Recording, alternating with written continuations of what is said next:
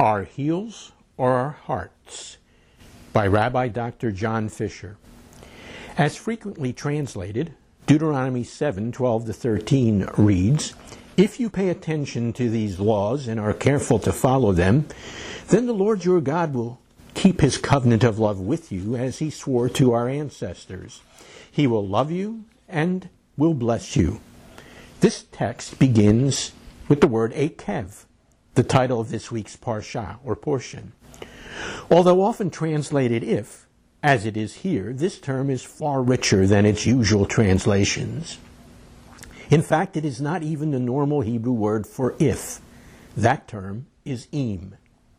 Actually, Akev is much better translated because, as the Ramban does, or as when. The idea then appears to be an encouragement to us, namely that the people, we, will in fact follow God's instructions and reap the benefits that God has committed himself to lavishing on us. Moreover, according to several rabbinic commentators, Saadia Gaon, Ibn Ezra, and Onkelos, there is a suggestion or connotation of reward inherent in the wording here. So the thought in our text more fully is here's the reward whenever you pay attention to these guidelines.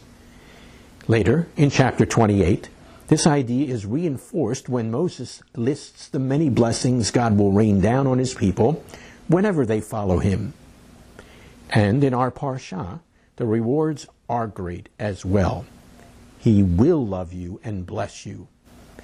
Interestingly, these verses sound almost identical to Yeshua's statements in John 14:21, when he says, "Whoever has my commands and obeys them is the one who loves me. The person who loves me will be loved by my Father, and I too will love them and show myself to them." Certainly this is the ultimate in blessing. In fact, there's a strong likelihood that Yeshua is actually referring to Akev at this point. Interestingly, there's a further dimension to the term Akev. It also means heel. On the significance of this meaning, the ArtScroll Chumash perceptively notes as follows Midrashically, the word akev alludes to the sort of commandments that people may regard as relatively unimportant, so they tend figuratively to tread on them with their heels. Thus, the Torah assures Israel that if they are careful to observe even these neglected commandments, they can be certain that God will reward them. And this too sounds just like Yeshua, as he reminded us anyone who breaks one of the least of these commandments and teaches others to do the same, will be called least in the kingdom of heaven. But whoever practices these commands will be called great in the kingdom of heaven. It's clear God wants us to be very careful to follow Him fully, even in the least of matters. Then there is an interesting connection of our parsha with Jacob. Akev, Ayin Kof Vav, is also part of Jacob's name. His name is more accurately translated, May He, God, be at your heels and be your defending rear guard. His name and its meaning are alluded to in a strategic text found in Isaiah 52, verse 12, which says, For the Lord God will go before you. The God of Israel will be your rear guard. In other words, will be your Jacob. This verse immediately precedes the introduction to the classic text of Isaiah 53, which unveils the ultimate way in which God went before Jacob and his descendants and protected us. It is the core of the blessings God showered on Jacob the man and on Jacob the people.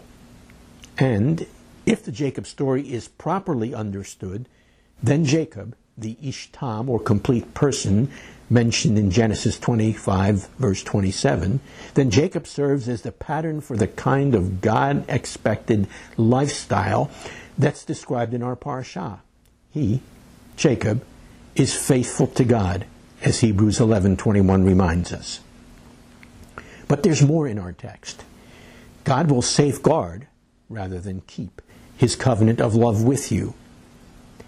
The Hebrew translated keep, shamar, is the word used to describe the watchmen or guards on the ancient city walls, or later in history, the sentries protecting Israel's early kibbutzim.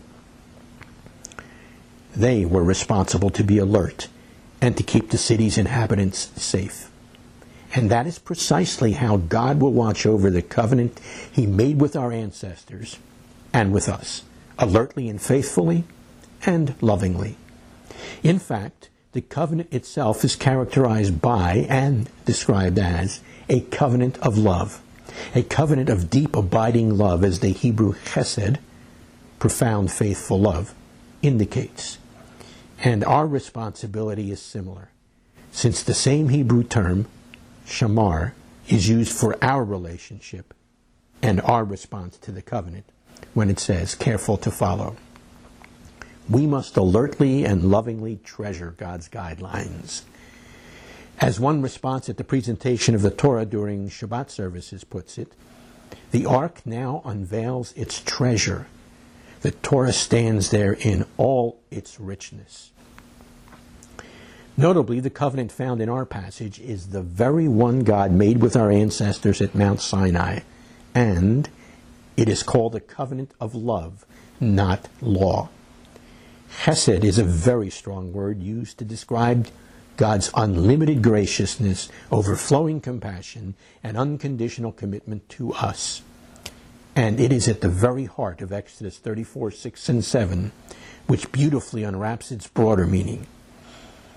If we truly realize that God's covenant with us at Sinai is a covenant of love, we should be even more anxious and eager to carefully safeguard and gratefully follow it.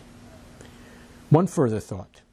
In the Torah scroll itself, this passage, Deuteronomy 7 12 to 13, is directly adjacent to the text of the Shema. It even begins with Tishma'un, pay attention, which contains the same letters as Shema. The implication seems pretty clear. If I'm really sincere about the Lord being my God, being the only one whom I will serve, if I'm serious about loving Him with my whole heart, whole strength, and whole life, I will then more carefully enthusiastically and gratefully follow all his instructions in the Torah. So we need to be far more careful to treasure and follow God's guidelines in the Torah because we love him and he guarantees that the reward will in fact be great as verses 13 to 15 remind us. Shabbat Shalom.